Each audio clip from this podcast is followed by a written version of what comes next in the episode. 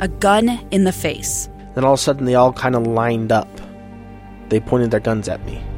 And this is the point where I thought, I'm going to die today. Started two years of horror for an American in Venezuela. They said, You need to give us your phone and get ready because you're coming with us.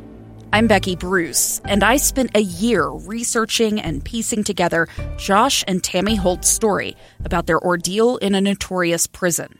That's when everything started to turn bad. We had another pound on the door. Boom, boom, boom. And there was the police once again. You can binge all of the episodes of Hope in Darkness on KSLPodcasts.com or wherever you get your podcasts.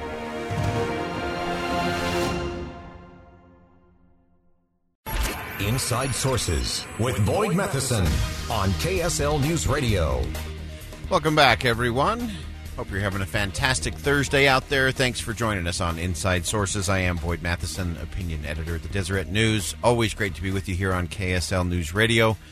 And as always, I want to know what's on your mind. Give us a text at Utah Community Credit Union text line 57500. Again, 57500 is the text line. Always want to know what uh, you're thinking about on a Thursday.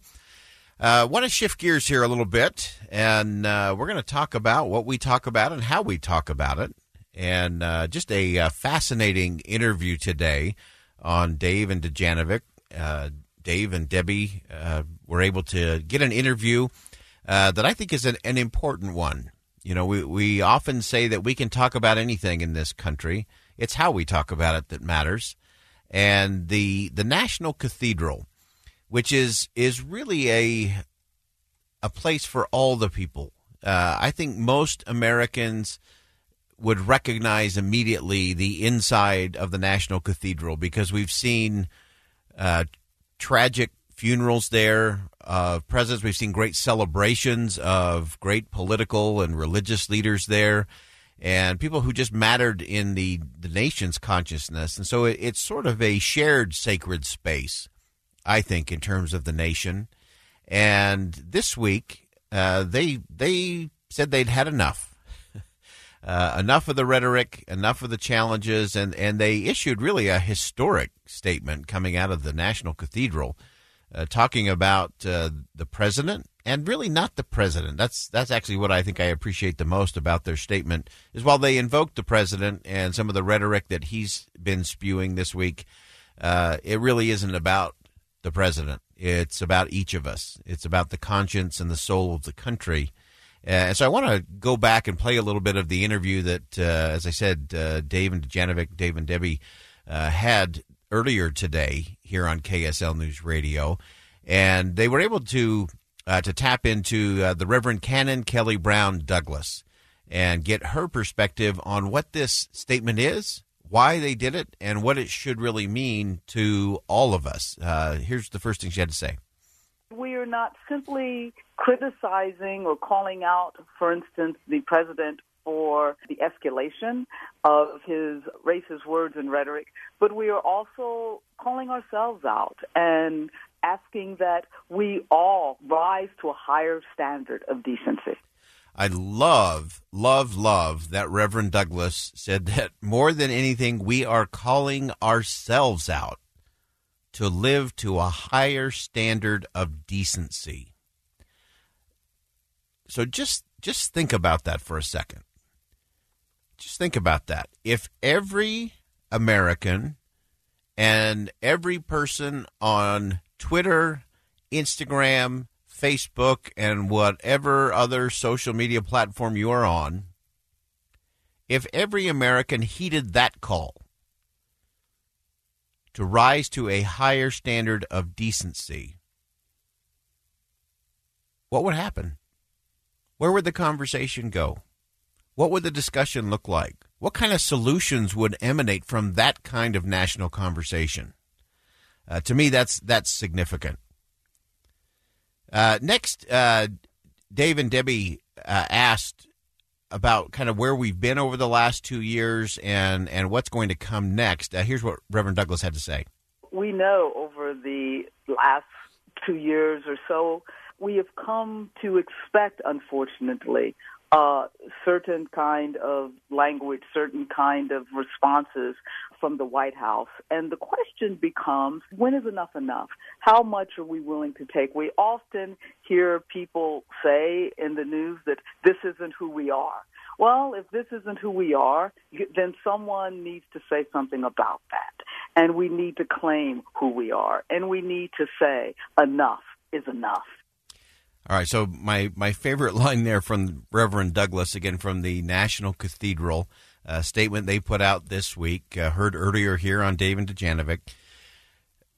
If this isn't who we are, then who are we?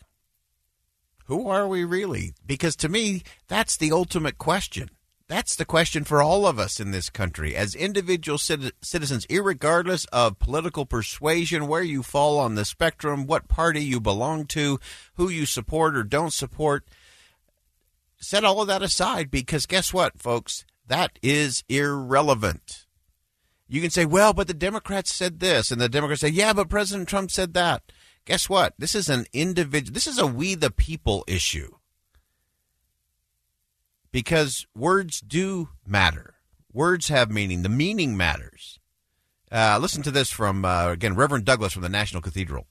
What we always have to recognize is that instead of lowering ourselves to the lowest possible common denominator, the lowest possible place that we can stoop as human beings, that we need to continue to raise the bar. We need to continue to stretch ourselves to be better in every moment.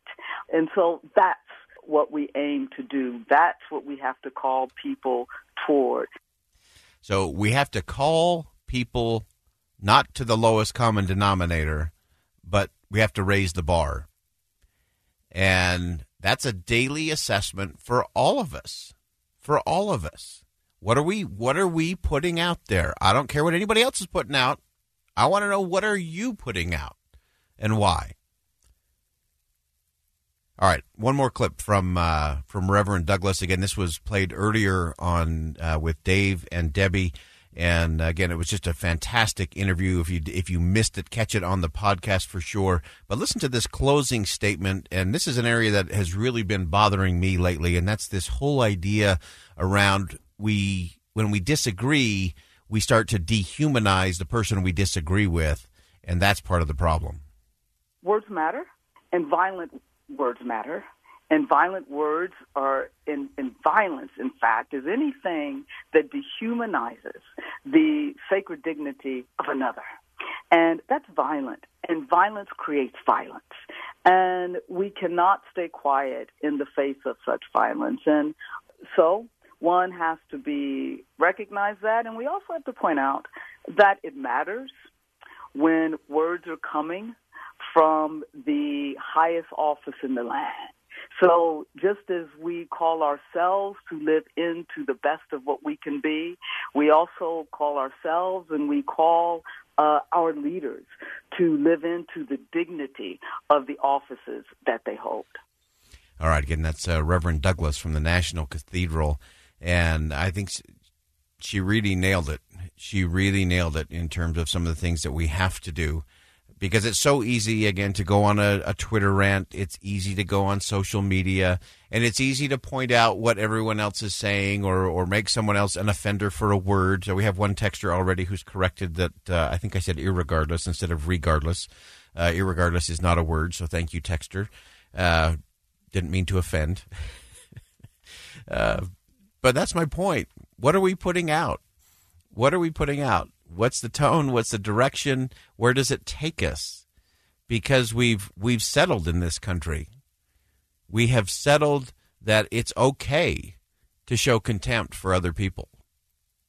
We've settled that it's okay to to weaponize someone else's words in order to try to score political points or win an argument or to just be right in uh, in an office meeting uh, or with our spouse or in our community.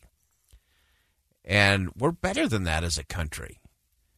And and I think it was important for the National Cathedral to come out and say that. And I hope that other groups and organizations will come out and say that.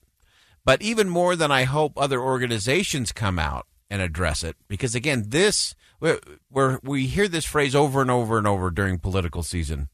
This is a fight for the soul of the nation.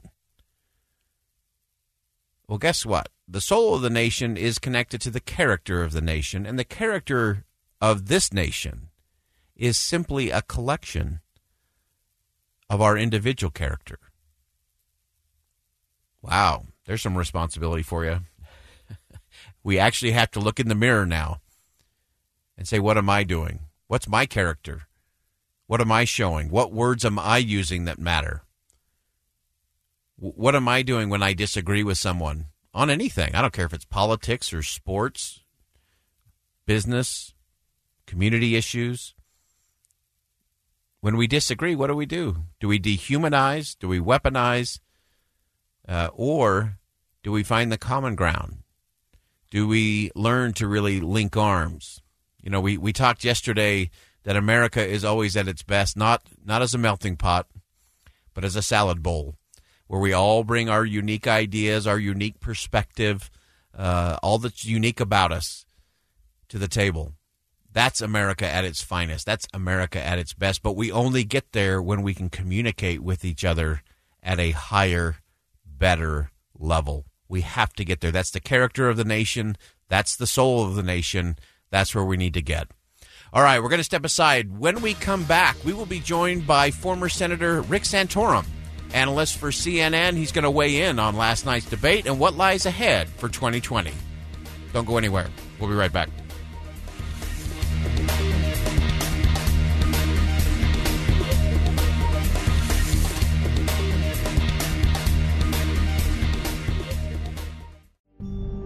It's the story of an American held in a dark Venezuelan prison.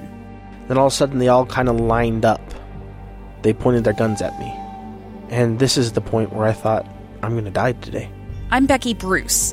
I spent a year working on Hope in Darkness, which now has more than 2 million downloads. Find it on kslpodcast.com or wherever you listen to podcasts.